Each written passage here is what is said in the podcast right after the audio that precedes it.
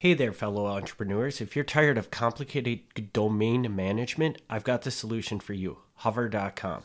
Hover makes registering and managing domains a breeze. Their clean interface and hassle free experience will save you time and frustration. No upsells, no hidden fees, just straightforward domain services. Plus, Hover offers top notch customer support. Make your life easier. Head over to MilwaukeeMafia.com slash hover and simplify your jo- domain journey today. You're listening to Milwaukee Mafia, your podcast dose of Wisconsin Mafia and true crime history. Hey, everybody, welcome back to another episode of Milwaukee Mafia. I'm Eric. I'm Gavin. And Gavin, we're back with another episode, and I see that it's uh, John Rizzo because I just got the pleasure of printing off his notes for him. Yeah, so, it is. It is John Rizzo. So how about that? so are we? We are back on our normal timeline again, essentially, yes, essentially. yes. So, what does essentially mean? Well, so this this came off the timeline, yes, but we're again we're gonna we're gonna backtrack a little to put in the context of the timeline. But yeah, Gotcha. but gotcha. yeah, but yes, this was this was picked out of 1961. So yes, we are on our timeline. and we're back in Milwaukee, leaving Kenosha behind. Yes. The- He, he doesn't sound as confident in that. no, no, that that I am not at all confident, confident in because we are not. okay. so- all right. Well, let's just get into it. So, all right, all right, yeah. So I'm working through the timeline, and um, there's a few events that you know aren't major events, but they're, I'm going to use them as opportunities to kind of bring in new characters who we haven't really talked about yet. Um, and this time, as you mentioned, um, it's John Rizzo or John Charles Rizzo. Yeah.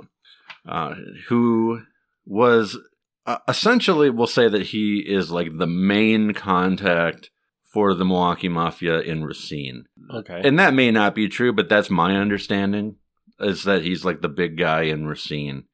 Um, not that there were a lot of guys in Racine, but he was the one that definitely got the most attention. So you're think you're thinking okay. So now in Racine, were they Sicilian or were they whatever? Like we talked about in Kenosha last week, that they were Right. from a different part of Italy. No, Racine, the, at least the people that we're going to be talking about are, are primarily Sicilian. Okay, so was the Racine an actual mafia then, per se?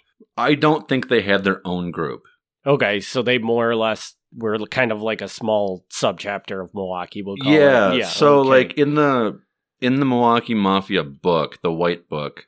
I don't remember if we covered this on the podcast or not, but um, there is a chapter in there about some Racine Milwaukee overlap in I, I think it's the 1930s.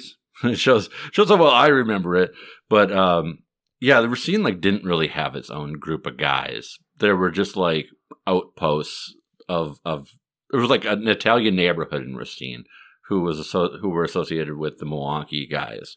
So And John Rizzo, more or less, because they weren't their own mafia, he wasn't really a leader, but he was probably the closest thing they had to a leader because he was the one communicating mainly with Milwaukee. yes, how this kind of plays out. yes, Gotcha. yes, yeah. I mean, maybe leader's not the right word. I don't know what the word is, but you know, instead of having to go around and talk to everybody in Racine, you just talk to this guy.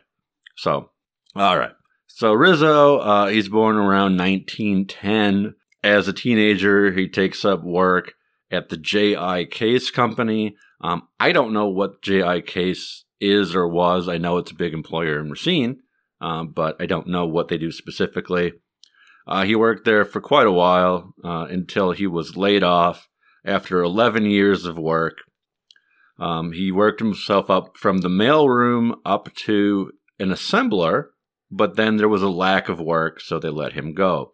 Around the same time they let him go, he had also broken his left leg, which would lead him to walk with a limp for the rest of his life. I don't know if him being laid off changed the course of events in his life, but it times out that way. So maybe.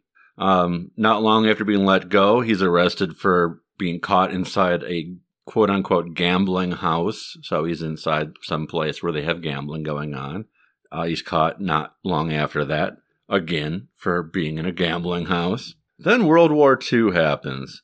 In World War II, he gets mixed up with some people, and we've we've heard this story before. Not this specific one, but this sort of a thing, where they figured out how to make money by counterfeiting ration stamps. so Rizzo's involved in, in that same scheme, not this, not the one we talked about, but this own separate little group of guys who have counterfeited gas rationing stamps. And that was that the only thing during World War II they really rationed was gasoline, or was there other? There was things? gasoline, there was sugar, um, there's a few other things. I was actually at the EAA in Oshkosh um, a couple weeks ago, and they have a display on, on rationing there. I thought that was really cool. They had like the actual ration stamp booklets Oh, cool. there. Um, so sugar was a big one, and and gasoline was a big one, but there were a few other odds and ends depending on you know what was available in certain territories, that sort of thing. I don't I don't know specifically what it is about sugar that the military needed it, but apparently the military Okay. needed sugar. So Yeah. um, he gets caught, of course, because otherwise we wouldn't know about it. And they find that when he was caught, he had enough fake stamps on him for 2,200 gallons of fuel. Uh, so it's pretty sizable. Yeah, that sounds like a lot. Yeah. But ultimately, the charges against him were dismissed for lack of evidence somehow. Um, I would think having stamps on you is pretty good evidence, but it, it gets tossed out. I have a note on here that says, Hey, hey, dummy. uh, Rizzo's Secret Service file is number J 9 30215. You should order this. so, So I, well, I- so apparently that Gavin hasn't done that yet. No, I did, but I was, but I wanted, I wanted to throw that in there. Like, so I, I mean, I know about this because of the newspaper, but there is actually a Secret Service file of this incident, um, and somehow I even know the number. So, so uh, yeah, um, I'll put in a request for that right away. Yep, as soon as he's done with this podcast, As soon as I'm done with this, I'm sure I wrote that note ten years ago, but I'll, do, I'll do it now. I'll really do it this time. All right. Um, another guy named Frank DeNicolo was arrested in 1946 for being the keeper of a gambling house, and he was fined. Inside of the gambling house was a man named Santo Curro and John Rizzo. So again, John Rizzo caught inside one of these gambling dens. This guy is always around the gambling. Just curious, you know, I meant to ask this before. Yeah. You you had mentioned that as soon as he, it seems like he started getting arrested for gambling. Mm-hmm. As soon as he got out, like got fired or laid off from his job, whatever it Right. technically was. Do you, do you have any? Did were you able to find any sort of record of him before that, like committing any sort of crime? No. or is he pretty much clean until he he loses a job and then then he just starts getting arrested left and right, basically? No, so I I have part of this is taken. I have like his rap sheet. Um, I have a rap sheet. I believe it's from '63. I could, that could be wrong, but anyway, everything that he was ever arrested for up to that point, and yeah, there's nothing until these gambling arrests show up, and the gambling arrests start not long after he's let go from his job.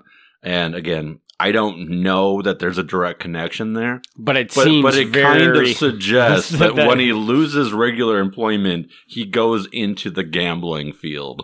And you said that he he hurt his leg, and I wonder what was he doing. Oh, we we don't really know We what don't the company know. was. He's an assembler, but I don't know what J.I. Case assembles. because I wonder if his his leg injury was just bad enough that he couldn't really go back and do Yeah. what he was doing, so he just kind of became a Yeah. unemployable Somebody guy. listening in Racine right now is like yelling, like, "You idiots! Don't you know JIK?" I don't. I know they're they're a major employer in Racine, but I don't know what they do. And oh, Eric's bringing up the magic Google yeah. machine, so we'll know in a couple minutes. Um, but anyway, so yeah, so Rizzo's again caught in a gambling den with some uh, with some people. Um, another person caught with him um, is Jack Maniaci, and Jack Maniaci isn't anybody. Like he's never amounts to anything, but he is he is a brother of two guys who are huge, which is uh, Vincent and and August Maniaci, who will come up many many times in our story. So, um, yeah, Jack's nobody, but kind of interesting. Finally, in 1951, he gets busted for something that's not gambling, drunk driving. He gets arrested for drunk driving. Um, and in 1951, You know what the punishment was for drunk driving? No. He gets fined $75. Oh, well, that's not too, too terrible. Well, I don't know. I well, actually, but what when is this? I mean, $75 is probably a lot more money than we're thinking Oh, of. it is. It is. But I think even adjusted for inflation, that's not terrible. No. Yeah. So, all right. He takes up work at the TikTok Club in Milwaukee. And not long after that, he is again arrested for gambling. It's just this guy just constantly getting picked up for gambling. And this time he was fined $25 for the gambling. So these, these gambling fines aren't huge by any means. Arrested for running the game uh, that he was caught at was Jeff Covelli. And Jeff Covelli will come up again. Um, he uh, will be directly involved in a story we talk about a kidnapping, a murder in Kenosha. And he, I don't know uh, this firsthand, but the reports kind of say that he's not right in the head. Like he's completely crazy. You can't trust him. He's gonna just stab you for no reason. um, so at this point, I don't know. Maybe he's okay, but the but that's the reputation he gets later on. Is that this Jeff Covelli guy is crazy. Um, also, I guess worth noting is Jeff Covelli is the son of Red Covelli, And Which that Red Covelli name rings a total bell. it should because Red Covelli was one of the guys arrested In, in, the mur- in murder our murder of the guy, the real estate guy, in the last episode. in the last episode. Crazy. Yeah. So the guy who was let out of jail came home and had the giant party at his house. hmm This is his son. Interesting. He's probably at that party. It just it just keeps. You know, it's just like a big long. Everything's interconnected in Yeah. this world. Yep. So, did would you like to know? It's kind of actually surprising. I have your answer to what J.I. Case yeah, is. let's case. So, if I understand it correctly, I believe JI case is case tractors. Oh, okay. You know, case tractors like the farm tractors and stuff. That's what it, it says that they're they are one of the largest industrial companies with concerns in natural gas production, automotive automotive parts packaging, and chemi- chemicals. And it says Case is the second largest maker of farmer farm equipment. Okay. So, Well, if it's it's oh, case- I see, I see. Tenneco, because JI Case is owned by Tenneco, which is the natural gas production automobile company, and JI Case is the farm company. okay. So they must make case tractors, Okay. which I would have never guessed that case tractors were made in Wisconsin. So we learned something today. All right. So Yeah. Well, and see, and I didn't know, and now I know. Which actually, yeah, and another thing uh, that a, a big a big thing that we'll be talking about in future episodes is um, American Motors, and I'm sure a lot of people you know are familiar with American Motors, but that company doesn't exist anymore. But there used to be a major, major like automobile manufacturer in southeast Wisconsin, uh, but yeah, they're, they're gone. So, uh, but but apparently Case is still around. Around, So yeah. so all right, still a thing. All right. So yeah. So Rizzo, Covelli, some other guys um, are running gambling out of what they call a cigar store. That's what the uh, what the sign out front says. It's a cigar store. But when the police go in there, there's a lot of empty shelves. Um, there's only one cigarette machine in there, which is not much. I mean, you can find that in any bar. Um, but they did find plenty of cards and poker tables. so uh, not not much cigar action going on in this cigar store. On one occasion, the police followed Rizzo from Racine up to the Plaza Hotel in Milwaukee on January 11th, 1955. Why was he staying over at a hotel a couple miles from home? This apparently was made clear when, not long after, they saw a blonde woman going to his room. Why? I don't know. I don't know, but apparently he didn't want his wife to know about this blonde woman. So, uh, yeah, they didn't do anything about it, but they, you know, they made note. They're like, oh, yeah, okay. Uh, the phone service at the cigar store was disconnected, and there were a number of, of people who hung out there, as I said. Um, John Rizzo, Jeff Covelli. Also starting to hang out there is William Covelli, who is another son of Red Covelli. And and this guy, his nickname was Weezer.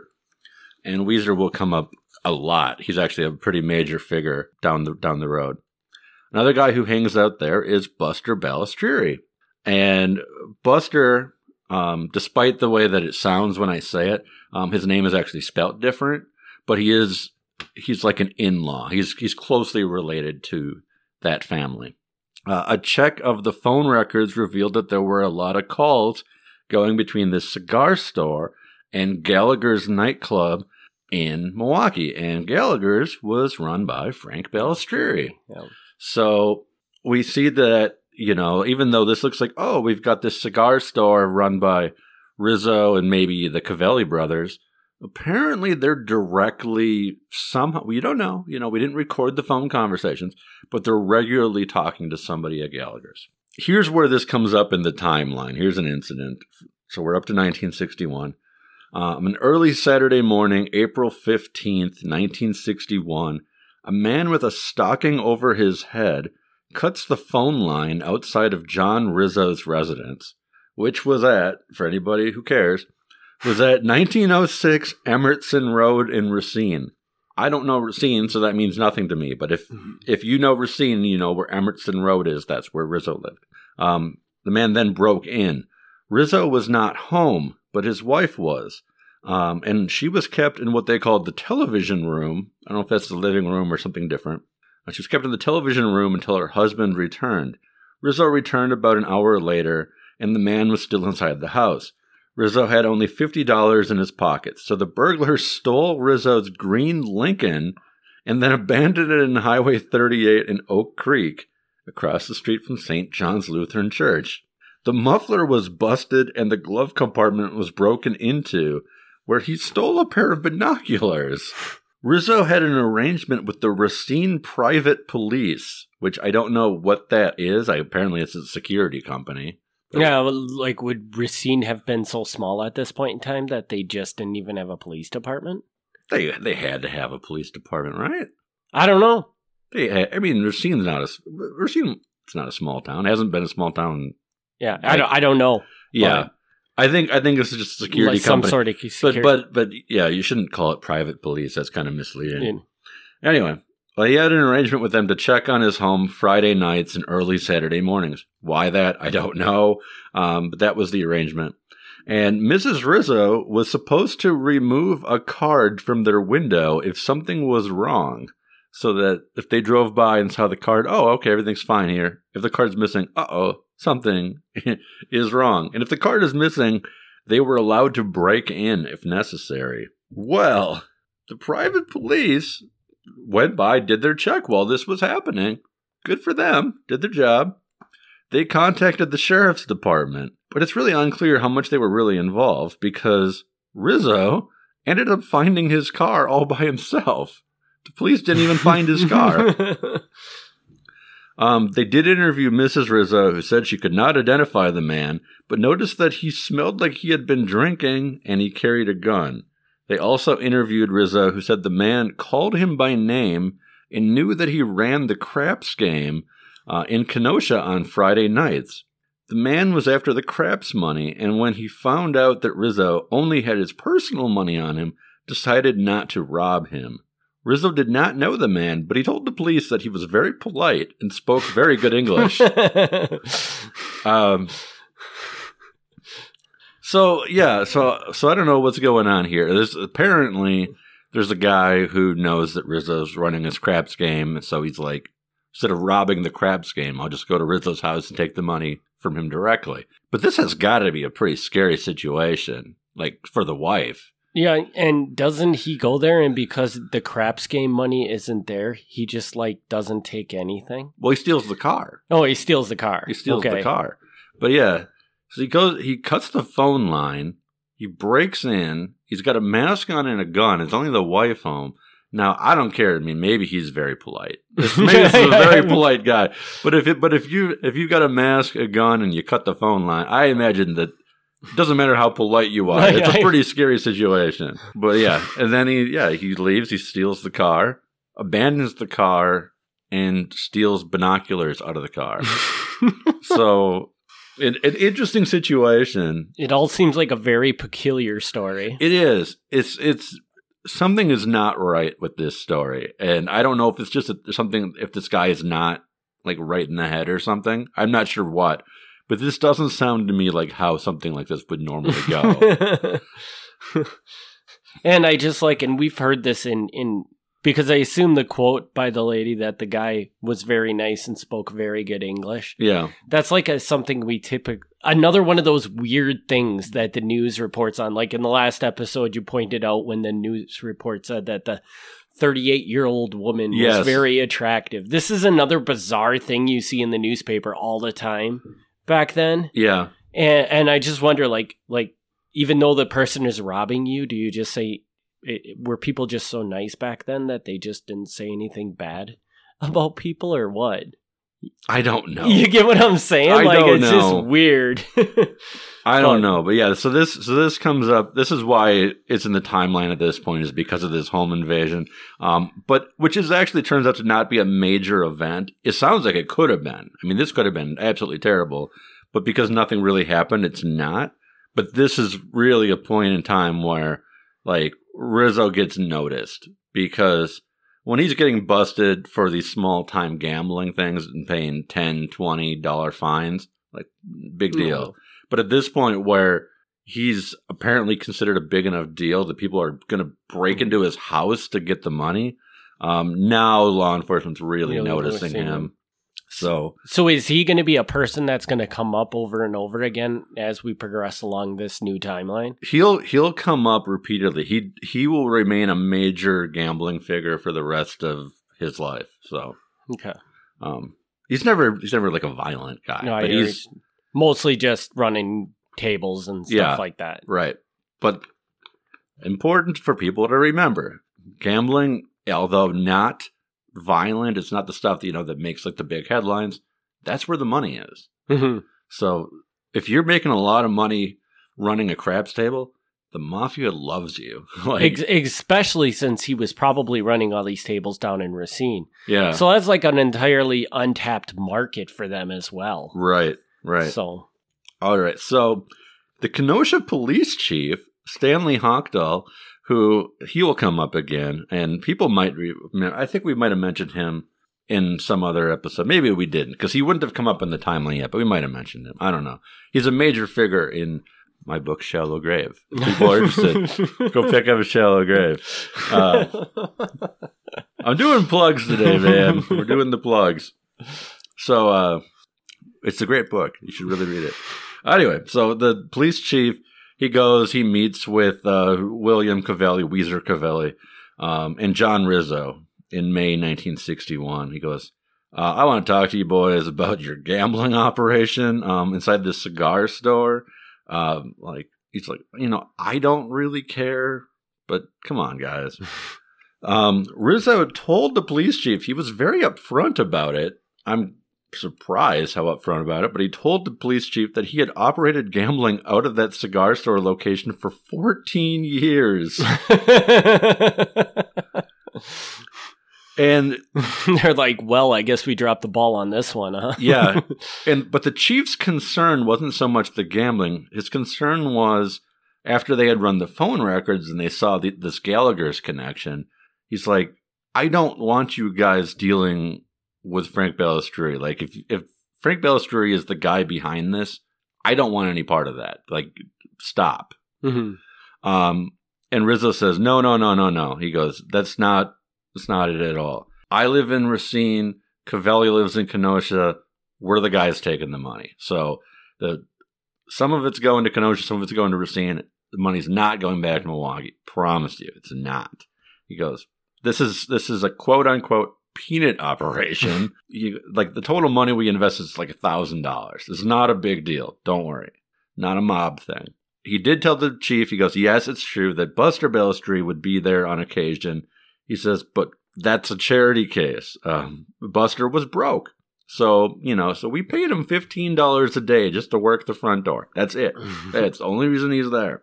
And then Hockdahl said, Well, just so you guys know, in the future, whether this is a local game or a bigger operation, don't be surprised if we start prosecuting you.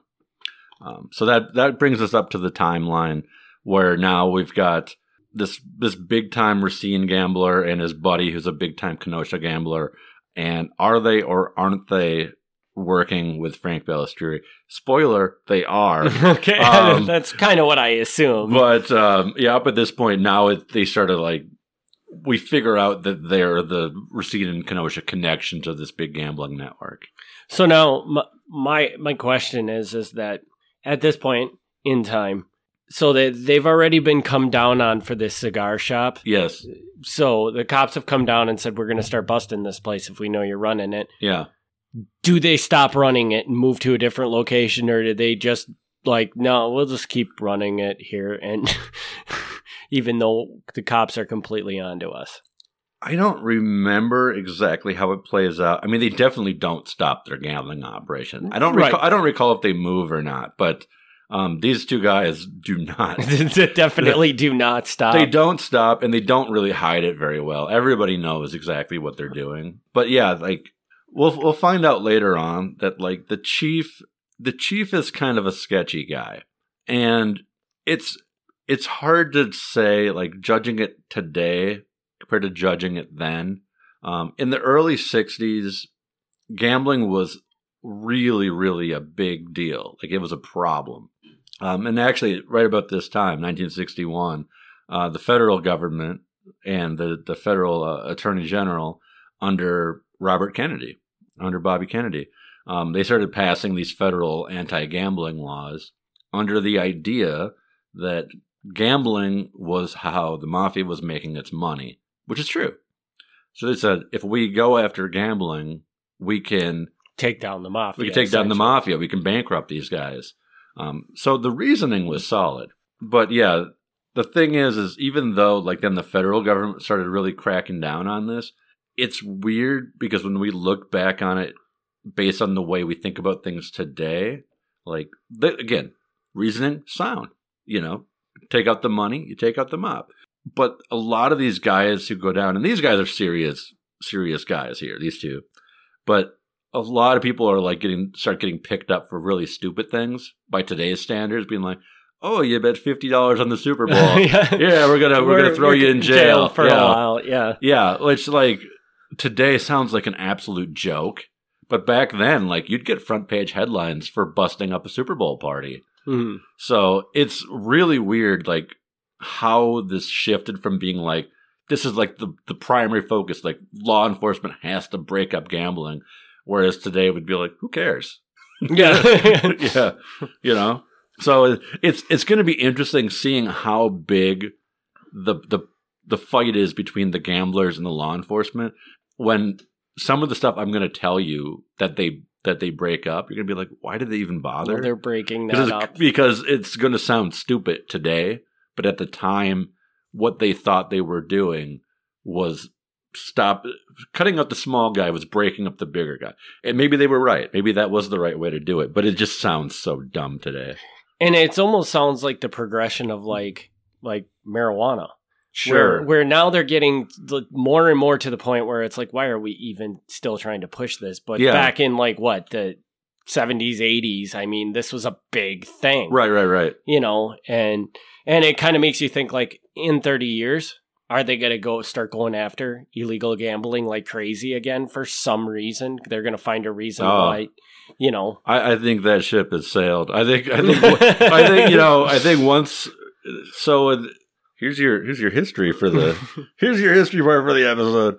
Uh, for for for younger people, and I'm including you and I in younger people here. Believe it or not, even though we're we're in our 40s, but we're we're younger people for this.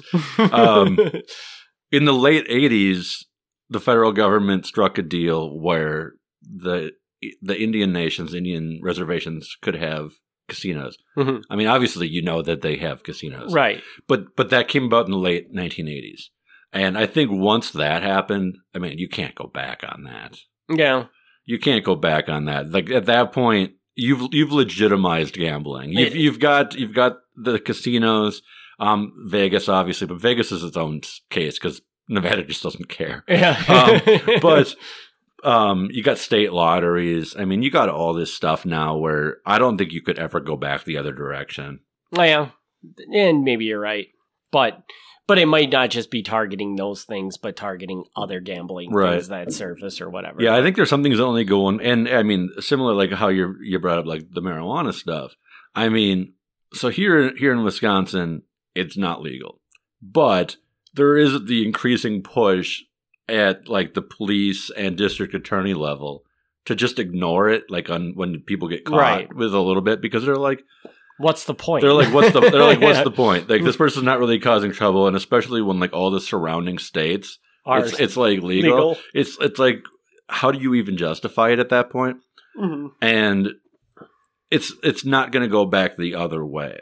Um, Michigan is not suddenly going to be like, oh, oops, we're Yeah, gonna, we're going to criminalize it again. Yeah. It's it won't happen. That's true. That's true. It it's won't just happen. to There's be certain things that once you pass that law, it just stays. right. And instead, what it just happens is it just becomes a different drug, and then a different drug, Right. and then a different drug. Right. You know. Well, and I mean, well, yeah, th- this is oh, see now we're on our tangent, but like that's that's a whole other issue because there's there's some countries like Portugal who are like super crazy lenient and like pretty much everything is legal. Um, I I don't know that I ever see this country going that way because there's definitely a good reason that we don't let people just y- do do heroin heroin, all over the Yeah. place. Um, but uh, yeah, but yeah, that's that's what going bringing it back. I mean, that's like that's the gambling thing. Like this at point, it was like this is the fever pitch. The 1960s are like, oh my god, this is the big scourge, and then it's gonna fade away. Right. Interesting.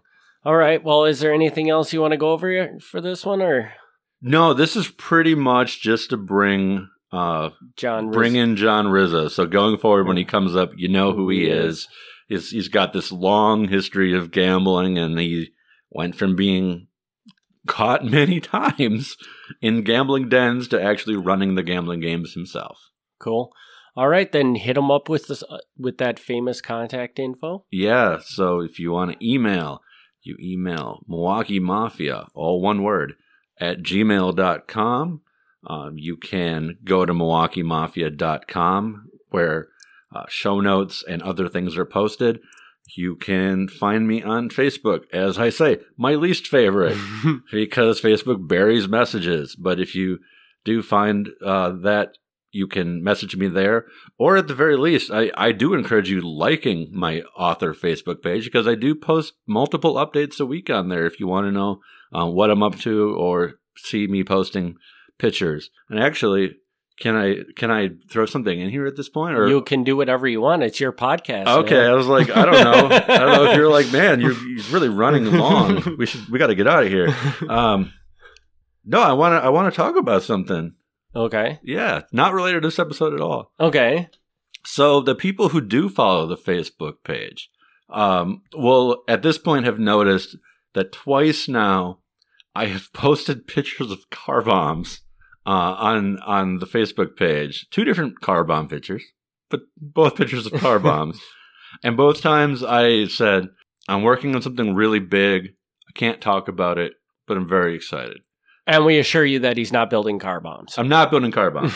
um, and as as we record this today, I still don't think I can say what it is. Um, I didn't sign anything saying that I can't talk about it. So like if I wanted to, I could do it. There's like nobody really stopping me. But um, I'm not going to out of respect and politeness for the people involved because it's not my project and I think they don't really want people to know about it yet. So, um, but um, I will say this: there, this is this is the the most I've said publicly. So this is like this is like a scoop here. If you've made it this far in the episode, you get a little scoop. Um, and Eric knows a little bit more about it, Yep. but but anyway, so I will tell you there is going to be a written portion of this project. There is going to be an audio portion of this project. And some of the people involved, besides myself, are some nationally known journalists, some federal prosecutors, some former police officers, a man who served time in prison for mafia crimes, um, a former undercover FBI agent, Um, and I think that's about as much as I can say without actually saying any of the names. I mean, this is this is a pretty. I'm very excited to be a part of it because, um, in my eyes, like I'm the low guy. I'm the low guy on the totem here. Like I'm not. I'm not a federal prosecutor. I'm not a, an undercover FBI agent. You know, so like these guys are like people like I look up to, like even if I don't always agree with them. Sometimes I think they do terrible things, but just, just like, but they are to me like really big figures.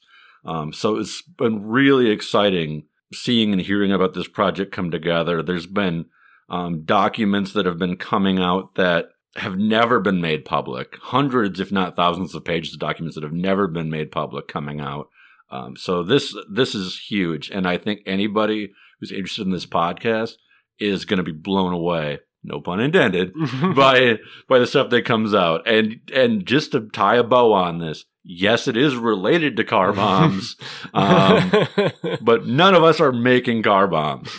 But it all comes back and ties into uh, something related to car bombs. So um, that's as much as i feel comfortable saying without giving it away. And I'm going to give a, a little bit more tidbit because I can remember when Gavin originally told me about the possibility of this happening.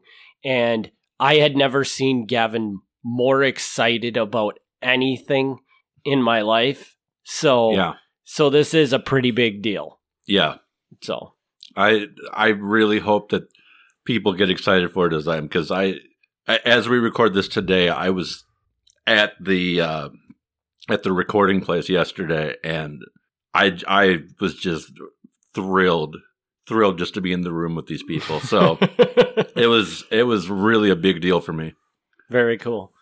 All right, then we'll wrap this episode up. And as always, hop on over to MilwaukeeMafia.com, click that Patreon link, and sign up. Get yourself access to some bonus episodes.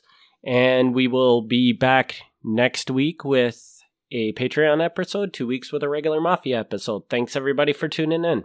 All right, thank you. Thanks for tuning in to the Milwaukee Mafia Podcast.